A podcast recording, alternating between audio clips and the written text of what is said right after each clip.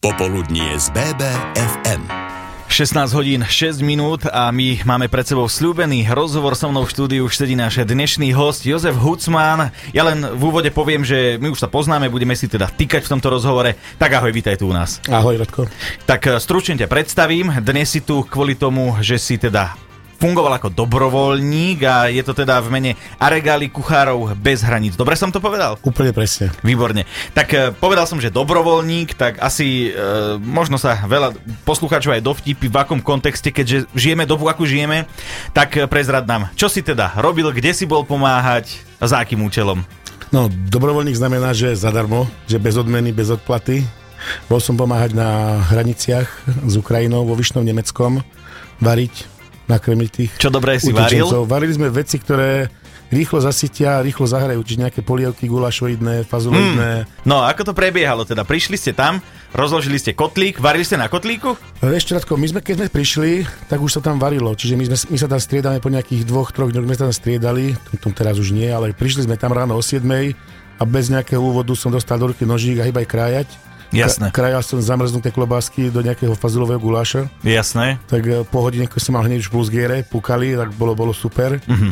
A varili sme, hovorím, také veci, čo sú teplé, zahrajú, krájalo sa, bolo nás tam asi 10-15 v sobotu. Uh-huh a už potom stále menej, lebo tých utečencov bolo stále menej, on to, on to klesalo aj ten nával. Tak... Kedy zvykli chodiť? Skôr ráno teda? Vieš čo, uh, ono to nie je že kedy zvykli chodiť, ale ráno sme potrebovali čo najrychlejšie navariť, aby už bolo pre tých, čo prichádzajú. Jasné. Mali sme tam 4 kotly, v tých sa varilo, dva vždy boli plné, vydávalo sa z nich a v dvoch sa varilo. Uh-huh. A uvedla nás tam robili aj palacinky, tak nám tiež celkom chutili. Boli síce studené, ale... Jasné. No, budeme sa rozprávať aj o malú chvíľku, takto sme si ťa teda v úvode predstavili, čo si bol robiť. A teda podrobnejšie už po pesničke od Billyho Joela, tak eh, zostaňte s nami. Budem tu ja, bude tu aj Jozef Hucman, dobrovoľník, ktorý bol pomáhať na hraniciach s Ukrajinou. My sa počujeme o malú chvíľku. BBFM, naše Bystrické rádio. Jozef Hucman, dobrovoľník a teda e, člen Aregali Kuchárov bez hraníc, asi to môžem povedať takto, je dnes našim hostom. E, rozprávali sme sa o tom, že bol si pomáhať na ukrajinských hraniciach, e, konkrétne s jedlom, bol si teda variť. A zaujíma ma teda, aké boli reakcie možno tých, tých ukrajinských ľudí alebo občanov Ukrajiny, ktorí prišli na naše územie. Sú oni v tom, že je tam nejaká humanitárna pomoc, očakávajú ju, alebo sú prekvapení z toho, ako to tam vôbec vyzerá po takej tej emocionálnej stránke?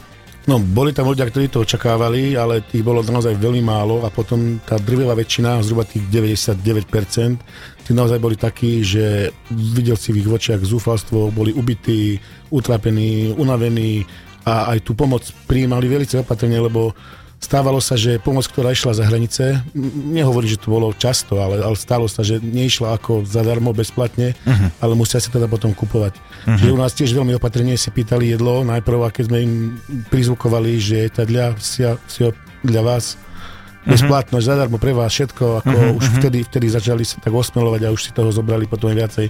Inak si brali len po jednom páročku alebo po jednej polievke, len pre deti, dospeli nie, my vydržíme, netreba. A čakže dokonca našli sa aj v takejto dobe ľudia, ktorí si povedali, že na tom zarobia. No, asi hej, ako uh-huh. my sme to neriešili, my sme riešili tých našich Jasné. kladošov. Takže boli opatrní teda s jedlom. Uh, ako to v podstate prebieha? Deje sa to celé v exteriéri alebo v interiéri? Alebo... Ono, prešli cez tie hranice, uh, čakalo sa, peš, pešo tam, keď čakali, tak čakali pol hodinu, a keď uh-huh. išli autom, tak čakali aj 3-4 hodiny. Uh-huh. Aj tí, tí colníci boli zrejme takí ľudskejší, lebo bola dosť zima, takže rýchlejšie prednež, prednostne vybavovali tých, ktorí išli pešo. Takže oni to aj využívali, že prišli autom a vystúpili, aby boli skoro odbavení a za hranicou tam bol autobus, ktorý ich e, odchytával, nakladal a potom mm-hmm. odvážal a distribuoval ich na nejaké e, tábory, uh-huh. ktoré im tam potom pomáhali. A niektorí ostávali u nás, tí, ktorí očakávali už odvoz priamo, že boli dohodnutí, tak veľa ľudí e, prišlo ku nám, prišli sa najesť, uzimení a no tak. No.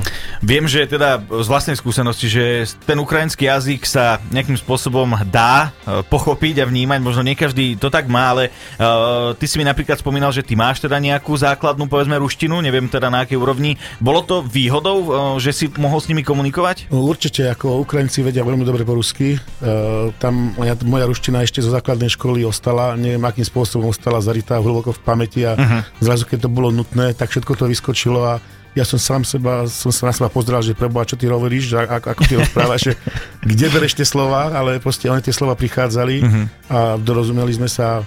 Keď zistil ten, ten stanový tábor, teda ten náš stan, tí ľudia, že sa s tými dorozumiem, tak ma potom pustili k výdaju a už som aj vydával. už si ani nevaril, čo? Už som ani nevaril, potom už som len detská zabával. Animátor voľného času, hey. jasné.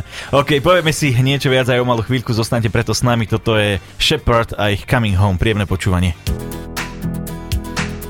BBFM naše Bystrické. Jozef Hucman, jeden teda z kuchárov bez hraníc, ktorí boli pomôcť na Ukrajine.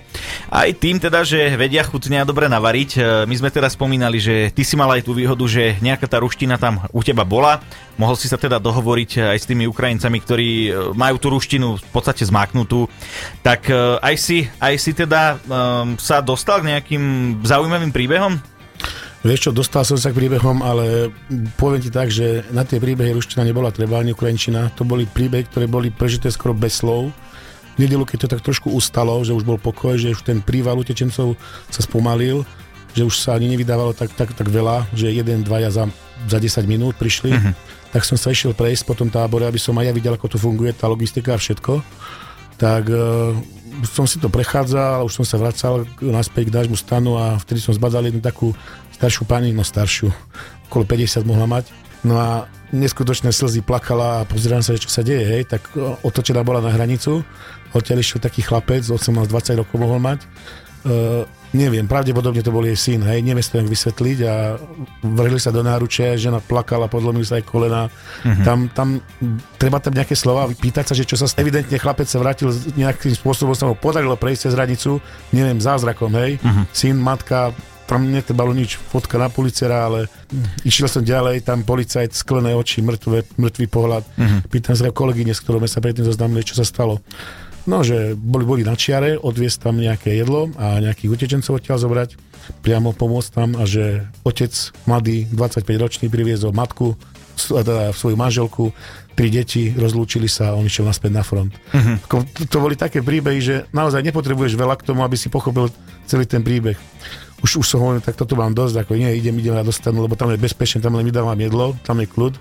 A ešte pri našom stane sa hrala taká babka so svojím vnúčatkom, uh-huh. taký malý medvedík tam behal okolo nej.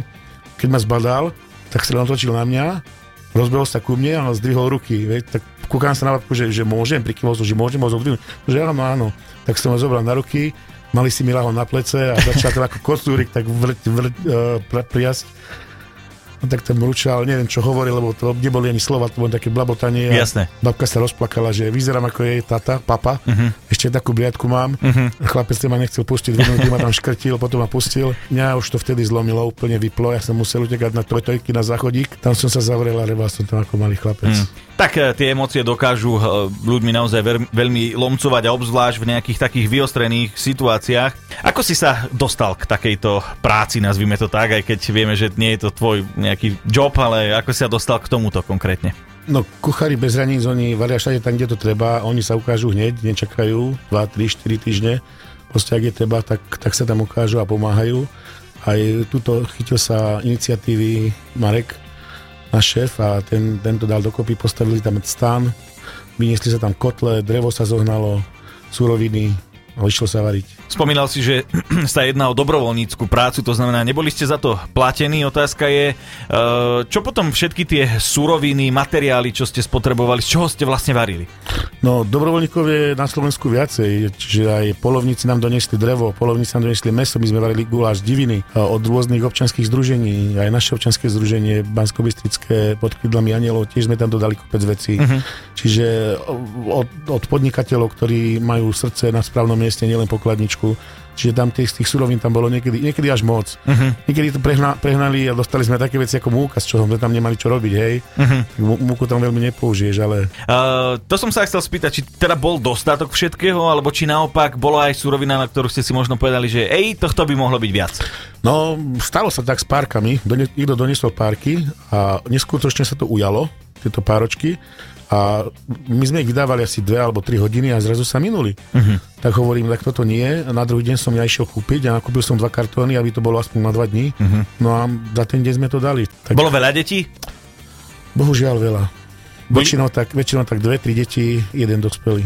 Naozaj to až, až takúto majoritnú časť e, teda tvoria deti? Aspoň teda za ten čas, čo, čo som si, tam jasné. bol ja, tak tak ja som, ja som tam mal tie deti. Uh-huh. Nestihal som doplňať vrecka lízatkami, myslím svoje vrecka, aby som mi tam vyčaroval. Úsmečeky, smie, smiech a tak. Povieme si viac o malú chvíľku, zostaňte preto s nami. BBFM, naše Bystrické rádio. 16 hodín 37 minút. Rozprávame sa s Jozefom Hucmanom o dobrovoľníctve na ukrajinských hraniciach. Chcel som sa ťa teda ešte opýtať, e, keď si bol v kontakte e, s týmito utečencami, aké boli ich plány, kam, plánovali, kam sa plánovali dostať, chcú zostať na Slovensku, majú možno iba Slovensku ako tranzitnú krajinu, je to Rakúsko, Nemecko, kam v podstate mierila tá väčšina? No v tej otázke si si v podstate aj sám odpovedal. Áno, ako veľa ľudí ostáva na Slovensku, veľa ľudí odchádza do Nemecka, Deutschland, Deutschland. Uh-huh. Veľa ľudí do Rakúska, kopec ľudí netuší ešte, čo s tým bude. Bol tam jeden taký starší ujo, okolo 80 rokov mohol mať, na chrbte starý rybársky ruksák v ruke, igelitka s fotkami, Ujo nevedel, kam má ísť. Uh-huh. Bol tam taký Ujo, čo nemal nič, ani rúbsak, len ako prišiel oblečený, tak tam bol. Uh, ujala sa ho tam jedna z miestnych dobrovoľníčok, ktorá žije v Sobranciach, že si ho vezme domov. Čakal teda 8 hodín a proste ostal s ňou žiť. Uh-huh. Aké sú možnosti v podstate, ak sa rozhodnú zostať na Slovensku? No, vieš, toto je taký veľká, to taká veľká mašinéria, že my sme sa starali hlavne o to, aby boli na, na, najedení, aby dobre jedlo dostali. Tieto možnosti ja veľmi už, už potom som nevidel, nesledujem, ale sú ubytovaní po rôznych ubytovniach. Uh-huh. Niektoré hotely im umožnili bývať. Kopec súkromníkov, súkromných osôb im poskytlo ubytovanie. Aj tu v Bystrici mám teraz už známych, o ktorých sa pomáham starať Budeme sa samozrejme im, im dnes ešte venovať.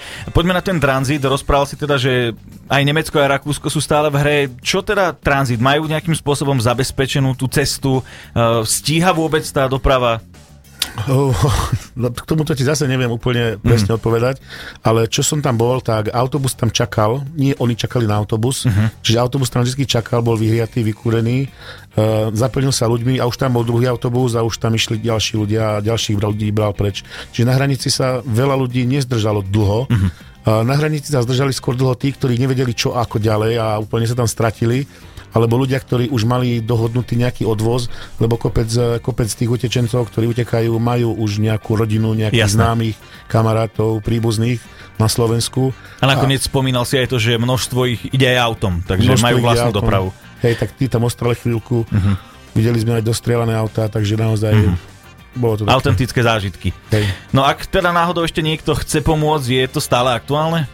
Uh, určite tá pomoc sa zide stále. Uh, ja konkrétne nemám žiadny konkrétny kontakt, ale viem, že Salesiani v tomto, v tomto veľmi veľa pracujú a pomáhajú, takže ak by niekto chcel priložiť ruku k dielu, stačí kontaktovať Salesianov a oni ich už usmeria, kde, kde je tá pomoc najpotrebnejšia. Je potrebná možno ešte práve v tej sfére, v ktorej si bol pomáhať ty, teda niečo s jedlom, s varením? No, vieš čo, variť už nie, už to, už to prevzal štát po nás, uh-huh. takže tam už je o nich postarané, majú veľkokapacitný stan na výber rôzne možnosti stravovania Takže v tomto smere už Aregala skončila. Kuchári bez hraníc svoju úlohu splnili, pomohli, to bolo naj, naj, najhorúcejšie a už teraz, už teraz je v pohode. A možno tak z tvojho pozorovania nezávislého, keď si bol priamo na mieste, tak e, o čo, o akú pomoc je možno najväčší záujem aktuálne? Možno by bolo dobré pomôcť ľuďom aklimatizovať sa. Niekedy stačí úsmev, niekedy stačí uspernenie, niekedy naozaj málo stačí, lebo tí ľudia sú, sú dezorientovaní, často dehydrovaní. Nám jeden doktor povedal napríklad, keby tam varili, že aby sme to jedlo trošku presolili, Áno. cieľene, aby ľudia potom boli nutení piť, lebo po tej dlhej ceste sú dehydrovaní a potrebujú do seba dostať tekutiny a prirodzeným spôsobom to nepôjde, musia cítiť ten smed a ten sol. Jasné. O malú chvíľku si teda povieme určite viac, tak zostaňte s nami, počúvate BBFM rádio. BBFM Naše Bystrické. Situáciu na ukrajinských hraniciach sme už viac menej prebrali s našim dnešným hostom, ktorým je Jozef Hucman, ktorý bol ako dobrovoľník za Aregalu, Kuchárov bez hraníc, pomáhať práve na hraniciach. A poďme naspäť do Banskej Bystrice. Uh, Predpokladám, že aj do nášho mesta niektorí Ukrajinci, utečenci zavítajú, tak čo vlastne bude tu ďalej s nimi? No áno, je tu dosť už Ukrajincov, už možno ste na uliciach začali Ukrajinčinu, už tá, ten jazyk sa začína šíriť po celej Bystrici. Uh-huh. No, oni sa tu zabývajú, snažia sa tu nejakým spôsobom aklimatizovať, treba im trošku pomôcť, nájsť si prácu. Ono, najviac z Ukrajiny utekajú ľudia, ktorí, ktorí niečo vedia, ktorí sú vzdelanejší, lebo tí, tí, tí jednoduchší ľudia, oni, oni neverili tomu, že sa niečo také môže stať, uh-huh. aj keď tam už boli tí vojaci ale títo, títo rozladení, vzdelaní ľudia, oni proste hneď vytušili, že toto bude zlé a utekali, už teraz sa uteká ťažko. Takže najprv ušli tí, čo niečo vedia, uh-huh. vedia pomôcť. Predpokladám, že asi aj v tom, že čo tu s nimi vlastne bude, máš nejakým spôsobom prsty aj ty. No, pomáham im nájsť robotu, zamestnanie, už zo pár ľudí som pomohol umiestniť, že nežijú na úkor štátu, ale už začínajú na seba pracovať a pomáhajú tiež. Uh-huh Takže je to také, také bojstranné. Ako sa k tomu možno stávajú zamestnávateľia? Sú ochotní, povedzme si, asi vo väčšine prípadov tam možno bude nejaká jazyková bariéra trošku a sú teda zamestnávateľia naklonení takýmto variantám? Tá jazyková bariéra je minimálna, lebo aj keby si nevedel po ukrajinsky a on chvíľku rozpráva, tak z toho kontextu vyrozumie, že sú slova podobné dokonca niektoré archaické slovenské slova sú u nich aktuálne, Jasne. že tie používajú, mm. takže naozaj, keď, keď máš trošku po, rozpozerané staré filmy, alebo keď si videl niečo v telke také staršie, tak, tak tie slova poznáš a zrazu mm-hmm. ti to dá význam. Mm-hmm. Takže v princípe si myslím, že nie je to nejakým spôsobom eh, náročné, alebo ako no, by som to nazval? Nie, určite nie. Keby to boli nejaké germánske jazyky, možno bolo by horšie alebo fínske, Jasné. ale s Ukrajincom sa bez problémov dorozumieš, aký Samozrejme. Dobre, e, záverečná otázka. Je teda ešte nejaká možnosť, akým, ako by mohli možno neviem, či naši poslucháči a celkovo proste ľudia ešte nejakým spôsobom tu v rámci Banskej Bystrice pomôcť utečencom, no, ktorí sem prišli? Určite je tu centrum hore na Kačici, tam, kde bolo bývalé veľkokapacitné očkovacie uh-huh. centrum, tak tam tam sa môžu nosiť veci, ale bolo by dobre, keby sa tam kontaktovali, spýtali sa, čo je potrebné, aby nenosili veci, ktoré nepotrebujú. Väčšinou to oblečenie. Uh-huh. Oni povedia, že máme oblečenie teraz pre dievčatka od 2 do 10 rokov, také nám nenosia, ale potrebujeme pre dospelé ženy a tak. Čiže treba vždy sa zavolať, čo je aktuálne potrebné a nenosiť tam, čo je nepotrebné. Tak vieme teda, ako si pomohol ty a vieme teda už aj, ako môžu pomôcť aj druhý, keby náhodou ešte mali záujem, je to určite stále aktuálna téma. Takže ďakujem veľmi pekne, že si prijal eh, naše pozvanie že si prišiel nám o svojich skúsenostiach dnes porozprávať.